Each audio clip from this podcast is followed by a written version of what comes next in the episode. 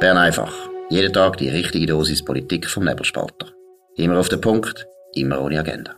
Der Podcast wird gesponsert von Swiss Life, ihrer Partnerin für ein selbstbestimmtes Leben. Das ist die Ausgabe vom elften Mai zweitausendzweiundzwanzig. Dominik Freusi und Markus Somm. Ja, äh, eine wichtige Meldung, die äh, Schlagzeilen ausgelöst hat. Ich nehme an, ja, ja. wird weltweit beachtet. In der Schweiz ist es so, dass man Tampons und Binden jetzt äh, mit einem geringeren Mehrwertsteuersatz besteuern. Ja. Dominik, du weisst alle Hintergründe. Ja, zwei Komma fünf Prozent. Good News. Ähm, ich habe mich schnell erkundigt, wie teuer so ein Päckchen Tampon und Binden kostet, weil ich das äh, ehrlich gesagt selten einkaufe. Es macht etwa zwanzig bis dreissig Rappen aus. Ist nicht nichts, aber ist auch nicht viel. Interessanter finde ich eigentlich das ganze Thema. Ich habe genau geschaut, woher kommt eigentlich die Forderung. Und es ist wie ein, bisschen ein Pars pro Toto, wie ein, bisschen ein ein Brennglas, wie eben linksgrün in dem Land vorgeht. Es fängt alles an am fünfzehnten Dezember zweitausendsechzehn. Der Jacques-André Maire, S P-Nationalrat Neuenburg, reicht eine Motion ein, reduzierter Mehrwertsteuersatz für grundlegende Hygieneartikel. Ich finde es noch, das Wort grundlegend könnte man noch, aber ist ja gleich, ich will gar nicht so weit gehen. Ähm, Die, die Motion hat aber keine Chance. Sie wird im Februar siebzehn vom Bundesrat abgelehnt und im Februar achtzehn auch vom Nationalrat. Und zwar wirklich äh, vom ganzen Bürgerblock wird sie abgelehnt. Keine Chance. Ja, was macht, was macht der liebe Jacques-André Maire? Er macht das, was links-grün immer macht. Aber wirklich immer macht, wir haben am Dienstag schon mal ein bisschen darüber geredet, ja, man reicht es halt wieder ein, oder? Also am zwölften Dezember achtzehn, zwei Jahre nach dem ersten Versuch, reicht er wieder ein, reduzierter Mehrwertsteuersatz für Damenhygieneartikel ist ähm, fast, nicht wortwörtlich, aber fast genau gleich formuliert. Und dann passiert etwas ganz Komisches. Im Februar zweitausendneunzehn ist plötzlich der Bundesrat für die Motion. Und im März zweitausendneunzehn beschließt der Nationalrat ohne Diskussion, beschließt er Annahme. Und das ist komisch auch, weil die Motion so, so schnell drankommt, also innerhalb äh, von, von, in der nächsten Session. Das ist im Nationalrat speziell. Die allermeisten Motionen werden gar nie drangenommen und fallen nach zwei Jahren aus der Traktandenliste. Da muss etwas gewesen sein im Büro vom Nationalrat, wo das festlegt. Es muss auch etwas gewesen sein im Bundesrat. Die entsprechenden Abklärungen laufen. Die können Sie dann vermutlich einmal noch lesen, wenn ich es erfahre, auf nebelspalter punkt c h. Und dann, aber die Geschichte ist noch nicht fertig, sorry, wenn ich so lange rede. Aber dann passiert etwas Lustiges. Es kommt eine, es kommt eine Revision von der Mehrwertsteuer. Kommt äh, sowieso aus ganz anderen Gründen. Und dann behauptet man einfach, die Motion hat nur den Nationalrat angenommen, dann behauptet man einfach, wir müssen jetzt die Motion umsetzen. Aber eigentlich, das wissen alle Insider, eine Motion muss von beiden Räten auch vom Ständerat angenommen werden. Die Motion von Herrn Maire ist noch nie im Ständerat gewesen, aber auch gestern in der Debatte sagen alle, ja, die Motion, die müssen wir jetzt leider umsetzen. Und so nimmt das Unheil seinen Lauf. Gestern äh, stimmt man darüber ab, über die entsprechende Gesetzesänderung. Plötzlich ist die Mitte und die Grünliberalen sind dafür, dass man Damenhygieneartikel zum tieferen Mehrwertsteuersatz von zwei Komma fünf Prozent besteuert. Es gibt dann noch eine zweite, noch weitergehende Minderheit, die auch Inkontinenzprodukte für alte Personen auch will, zum tieferen Satz besteuern. Und dort machen die Grünliberalen einen Schwenker, einen interessanten, bei den Frauen, also wo, wo noch Monatsblutung haben. Dort soll man subventionieren und einen tieferen Satz besteuern. Für die älteren Leute, das sind die Grünliberalen, die so einen Jugendkult feiern, natürlich nicht dabei. Und so kommt es, wie es gestern gekommen ist. Wir werden dann grossen Fortschritt in der Frauenförderung haben von dem Land. Gut, da gibt es ja ganz viele Sachen, die interessant sind. Du hast eigentlich alle schon ein bisschen erwähnt, aber ich würde es noch ein bisschen vertiefen. Erstens eine Frage an dich. Ich meine, kann man jetzt da nicht beim Bundesgericht oder wo auch immer klagen? Es geht ja gar nicht, dass der Ständerat nicht zustimmt einer Motion und trotzdem das Gesetz geändert wird. Also Entschuldigung, das ist ja gegen die Verfassung. Das geht doch nicht.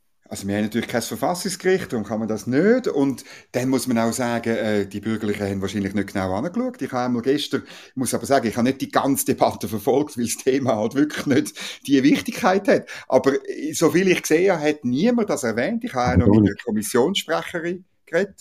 Ja. Und es ist, es ist, äh, sie, hat das, sie hat das gesagt, was? Der Ständerat hat das gar nie, gar nie durchgeführt. Es kann nicht sein, dass man da nichts dagegen machen kann. Das kann, also das musst du auch noch abklären. Ich glaube, das ist, muss man Nein, mal... Nein, glaube ich Jurist so, das kann gar nicht sein. Ich meine, das ist ja Wahnsinn. Ja, das ist ja Wahnsinn. Gut, aber eben, wir haben es gestern schon ein bisschen angesprochen. Erstens einmal einfach die Bürgerlichen bitte mal zuhören. Einfach einmal und auch Zuhörer wirklich gut zuhören. So schaffen die Linken. Die Linken tun einfach die ganze Zeit das Prinzip Zwängerei ist für sie Demokratie. Es wird einfach immer wieder das Gleiche gebracht, Gleiche gebracht, bis die Leute einfach zustimmen, aus welchen Gründen auch immer. Das ist mal das Erste, wo, wo da auffällt. Und das Zweite, wo ich auch sehr spannend finden, oder? Inkontinent sind ja, ja, ich würde jetzt behaupten, noch recht viele Männer im höheren Alter, oder? Das ist auch ein typisches Männerleiden, Prostata und so weiter. Wahrscheinlich ist ja das wahrscheinlich der Grund gewesen, warum man das mal gefunden hat, da dürfen wir jetzt nicht, weil man wirklich das Gefühl hat, mit der Tamponverbilligung dürfen wir jetzt wirklich die Gleichstellung von den Geschlechtern um ja, leicht ja vorantreiben. Das ja, ist jetzt eine von der wichtigen Errungenschaften von der Frauenbewegung seit neunzehnhunderteins. Also ich muss eher sagen, wenn man langsam so weit ist und noch stolz ist auf solche Errungenschaften, muss ich sagen, ja, also es wird langsam humoristisch.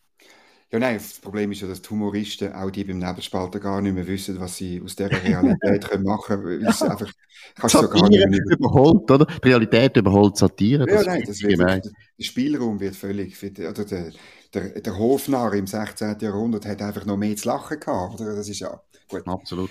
Wobei wir wollen wegen dem jetzt nicht in die Monarchie zurück, auch wenn die noch eine gute Rolle gespielt haben. Aber was ich gleich noch schnell möchte auch betonen, oder? Auch, dass man sich das merkt. Die Mitte hat da zugestimmt und die G L P hat zugestimmt. Ja. Zwei angeblich bürgerliche Parteien. Die sollten vielleicht auch wieder mal über Bücher und überlegen, was ist eigentlich bürgerlich in diesem Land. Ich meine, es ist ja auch endlos. Die Mehrwertsteuer ist jetzt schon eine Zumutung. Unglaublich kompliziert mit diesen verschiedenen Sätzen. Man sollte sowieso schon lange einfach nur noch einen Satz machen und den sowieso noch senken. Das wäre eine sinnvolle wirtschaftspolitische Massnahme. Und der ganze Schrott, dass langsam jede Gruppe kommt und sagt, wir brauchen eine Verbilligung und wegen dem und wir sind deswegen wichtig und so weiter, müssen wir endlich aufhören. Das wird endlos. Und es kostet auch ganz viel, oder? Das ist eben auch etwas. Die Leute müssen ja das alles überprüfen, müssen ja da schauen. dreihundert Millionen.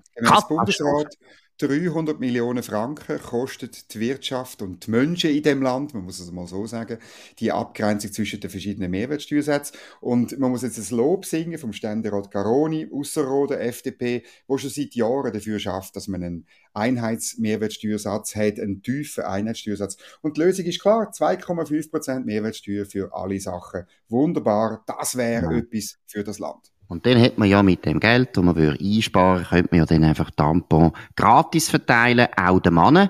Auch, auch mehr haben vielleicht äh, Freude an schönen Tampons. Da wäre vielleicht eine gute Lösung. Wäre immer noch billiger als die dreihundert Millionen, die man ausgeben müssen, wegen dem Schrott, wo da in Bern beschlossen worden ist. Gut, das zweite Thema, das wir auch noch anschauen wollen, ist, äh, ja, die E U ist auch ein Dauerbrenner in Bern einfach, leider.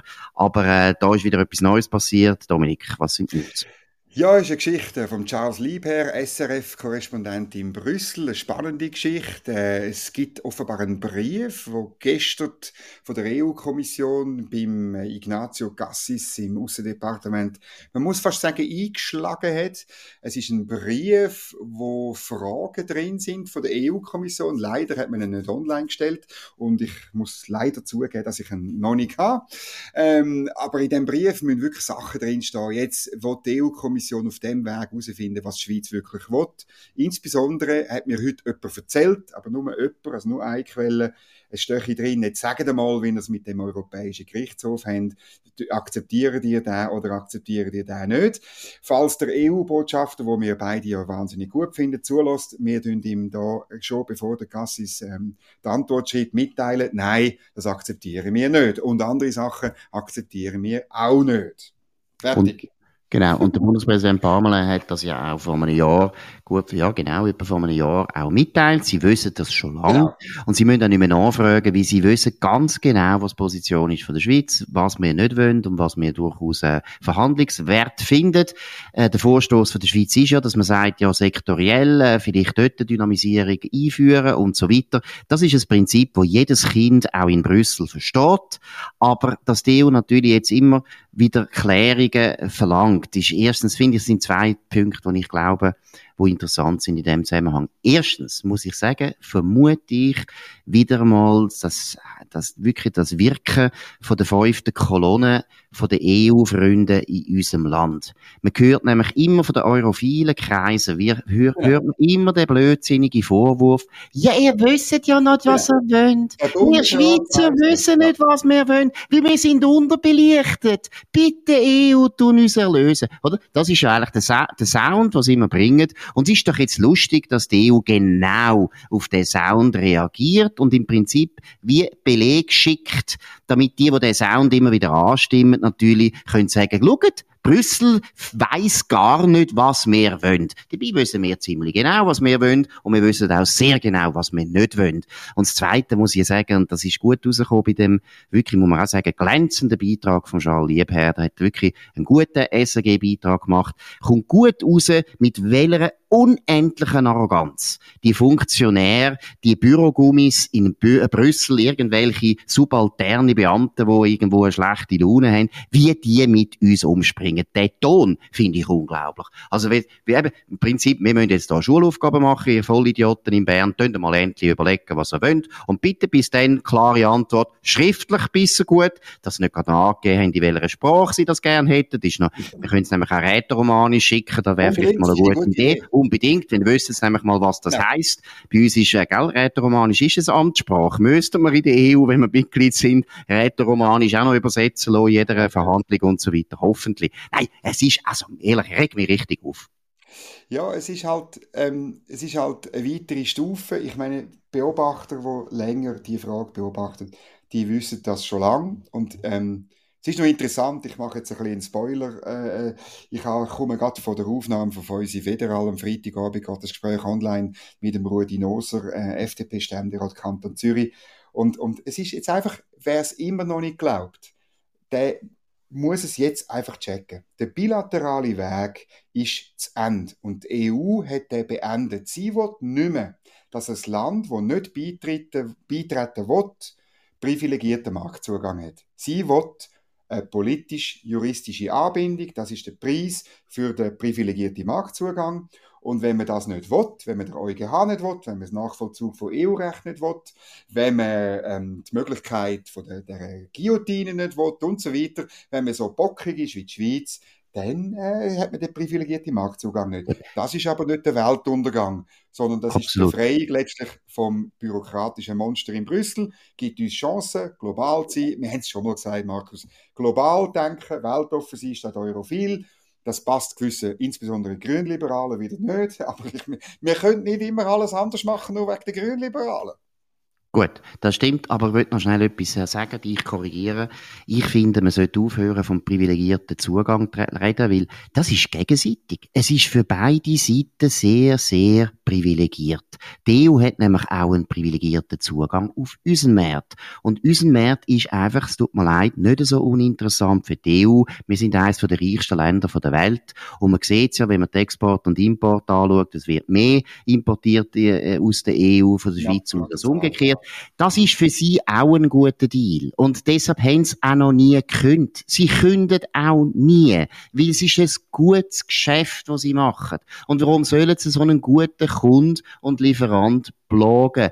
Das mag in Brüssel sehr beliebt sein, weil das ist die Kommission, die ist weit, weit weg und die hat immer wieder ein Problem, dass sie muss zeigen, wie wichtig sie eigentlich sind, obwohl sie schon lange nicht mehr so wichtig sind. Das ist ein Thema. Und das andere Thema ist, es ist einfach Verhandlungspropaganda, wo, wo mehr Schweizer Viele Leute nicht, aber gewisse Leute immer sehr gerne reingehen, weil sie eben eigentlich eine andere Agenda haben. Und wir können es wieder wiederholen. Die Grünliberalen hast du schon angesprochen, aber es sind ja nicht nur die Grünliberalen. Ja, ja. Es sind ein grosser Teil von der S P. Also es ist eigentlich die S P sowieso, es sind die Grünen, es sind vor allem die Medien. Das ist wichtig, deshalb haben wir auch immer so eine verzerrte Darstellung von diesen Fragen.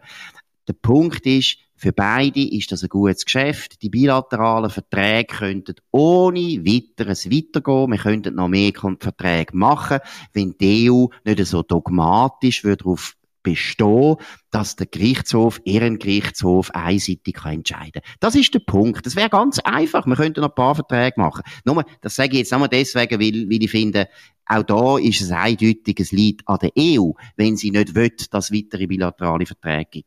Ja, die E U sagt natürlich, weißt, die acht Tage Regel, die führt dazu, dass eben der Marktzutritt von E U-Unternehmen in die Schweiz behindert ist und so.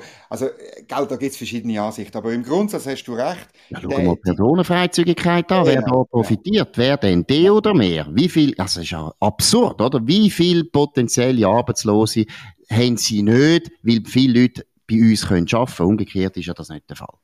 Ich glaube wirklich, Also weißt du, ich, ich finde wirklich, ja, wenn jetzt die E U da nochmal einen Gang aufschaltet, finde ich das eigentlich gar nicht schlecht. Weil es gibt da in Bern immer noch Leute, und zwar insbesondere äh, ein, ein, ein kleiner werdender Teil von der F D P, Gott sei Dank ein kleiner werdender Teil, und ein kleiner werdender Teil von der Mitte, ähm, wo weißt, sich immer noch in eigenen Hosensack lügt, indem sie sagen, den bilateralen Weg müssen wir retten. Nein, den gibt es nicht zu retten. Er ist tot. Und zwar von dem Moment an, wo, wo Brüssel gesagt hat, wir wollen eine politisch-juristische Anbindung.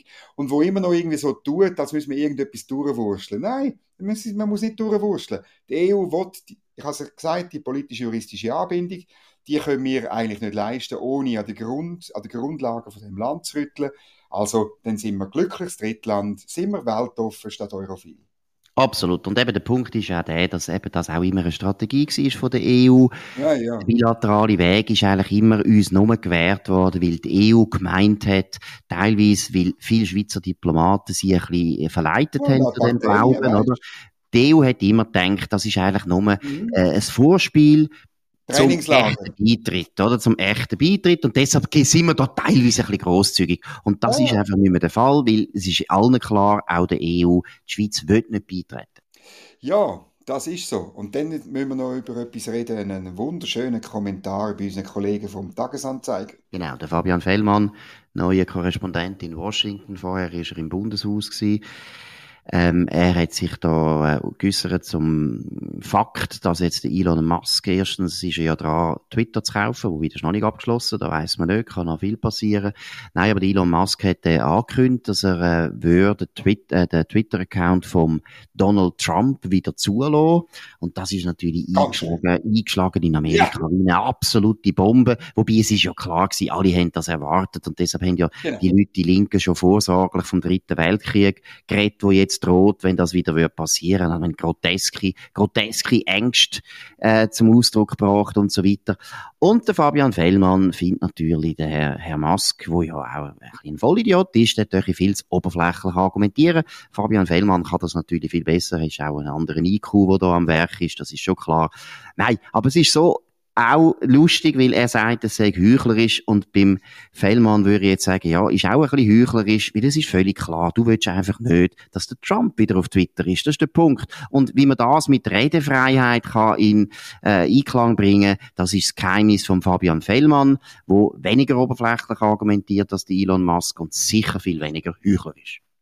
Ja, nein, es ist, es ist halt wahnsinnig, oder? Es ist die, die, es ist die billige Gesinnungsethik, wo über das Grundrecht, nämlich die freie Meinungsäußerung, ähm, hinweggeht, um nicht zu sagen, dass völlig negiert, wenn es gerade so ins Konstrukt eben von dieser Gesinnung passt. Um das geht es doch. Und das ist das Problem im Journalismus heute wesentlich, dass die vorgefasste Meinung, es darf gar nicht sein, dass der Donald Trump zurückkommt auf Twitter, weil er ja die Wahlen nur gewonnen hat, weil er auf Twitter twittert hat. Er hat nur können Präsident sein wegen dem. Es ist so eine, so eine verkürzte und einfach, man muss schon fast sagen, dumme, einfache ja, und eben, Geschichte, die passiert. Genau, und selbst, selbst wenn äh, das so wäre, dass jetzt nochmal der Twitter-Account entscheidend war, ja, und so what? Was gibt dem Fabian Fellmanns Recht, zu sagen, ich darf einen Kommentar schreiben im Tagesanzeiger, wo auch nicht dem Fabian Fellmann gehört, soviel ich weiss, aber vielleicht bin ich da falsch informiert. Der gehört ihm auch nicht. Er kann schreiben, was er will. Der Einzige, der ihn äh, kann einschränken kann, ist sein Chef. Und der Punkt bei Twitter ist eben genau, dass Twitter nicht behandelt wird wie ein Verleger und deshalb eigentlich nicht das Recht kann so missbrauchen, dass sie einfach irgendwelche Redefreiheiten einschränken. Das geht eigentlich nicht. Ja, das ist die Sichtweise von Elon Musk, oder? Der hat achtzig Millionen Follower auf Twitter, also Leute, die ihn abonniert haben. Ich gebe zu, ich bin auch einer von diesen achtzig Millionen, wobei er immer zu komischen Zeiten twittert. Ich sehe es meistens nicht, oder ich komme es dann irgendwie auf zwei Drittweg über. Und dann muss man schon sagen, oder, in einer ganz anderen Liga ist der Fabian Fellmann, er hat zweitausendzweihunderteinundzwanzig Follower. Wir gratulieren. Gut, vielleicht kommt er jetzt nach Bern einfach nochmal zwei weitere Follower über. Ich nicht, das interessiert mich nicht so. Ich habe genug äh, zu tun mit äh, Fabian Fellmann, seinen Text lesen im Tagesanzeiger, wo mich auch selten äh, richtig bewegt, aber das ist ein anderes Thema. Das war es gewesen, Bern einfach am elften Mai zweitausendzweiundzwanzig mit dem Dominik Feusi und Markus Somm auf nebelspalter punkt c h. Danke für die Aufmerksamkeit. Ihr könnt uns abonnieren auf nebelspalter punkt c h logischerweise, aber auch auf Spotify oder Apple Podcast und so weiter. Würde uns sehr freuen. Tönt uns vor allem weiterempfehlen und bewerten. Tönt uns Sterne geben, Punkte geben, Noten geben. Ich weiss nicht alles, was möglich ist. Und wir freuen uns, wenn ihr morgen wieder dabei sind, zur gleichen Zeit auf dem gleichen Kanal. Schönen Abend. Das war Bern einfach, immer auf den Punkt, immer ohne Agenda. Gesponsert von Swiss Life, ihrer Partnerin für ein selbstbestimmtes Leben.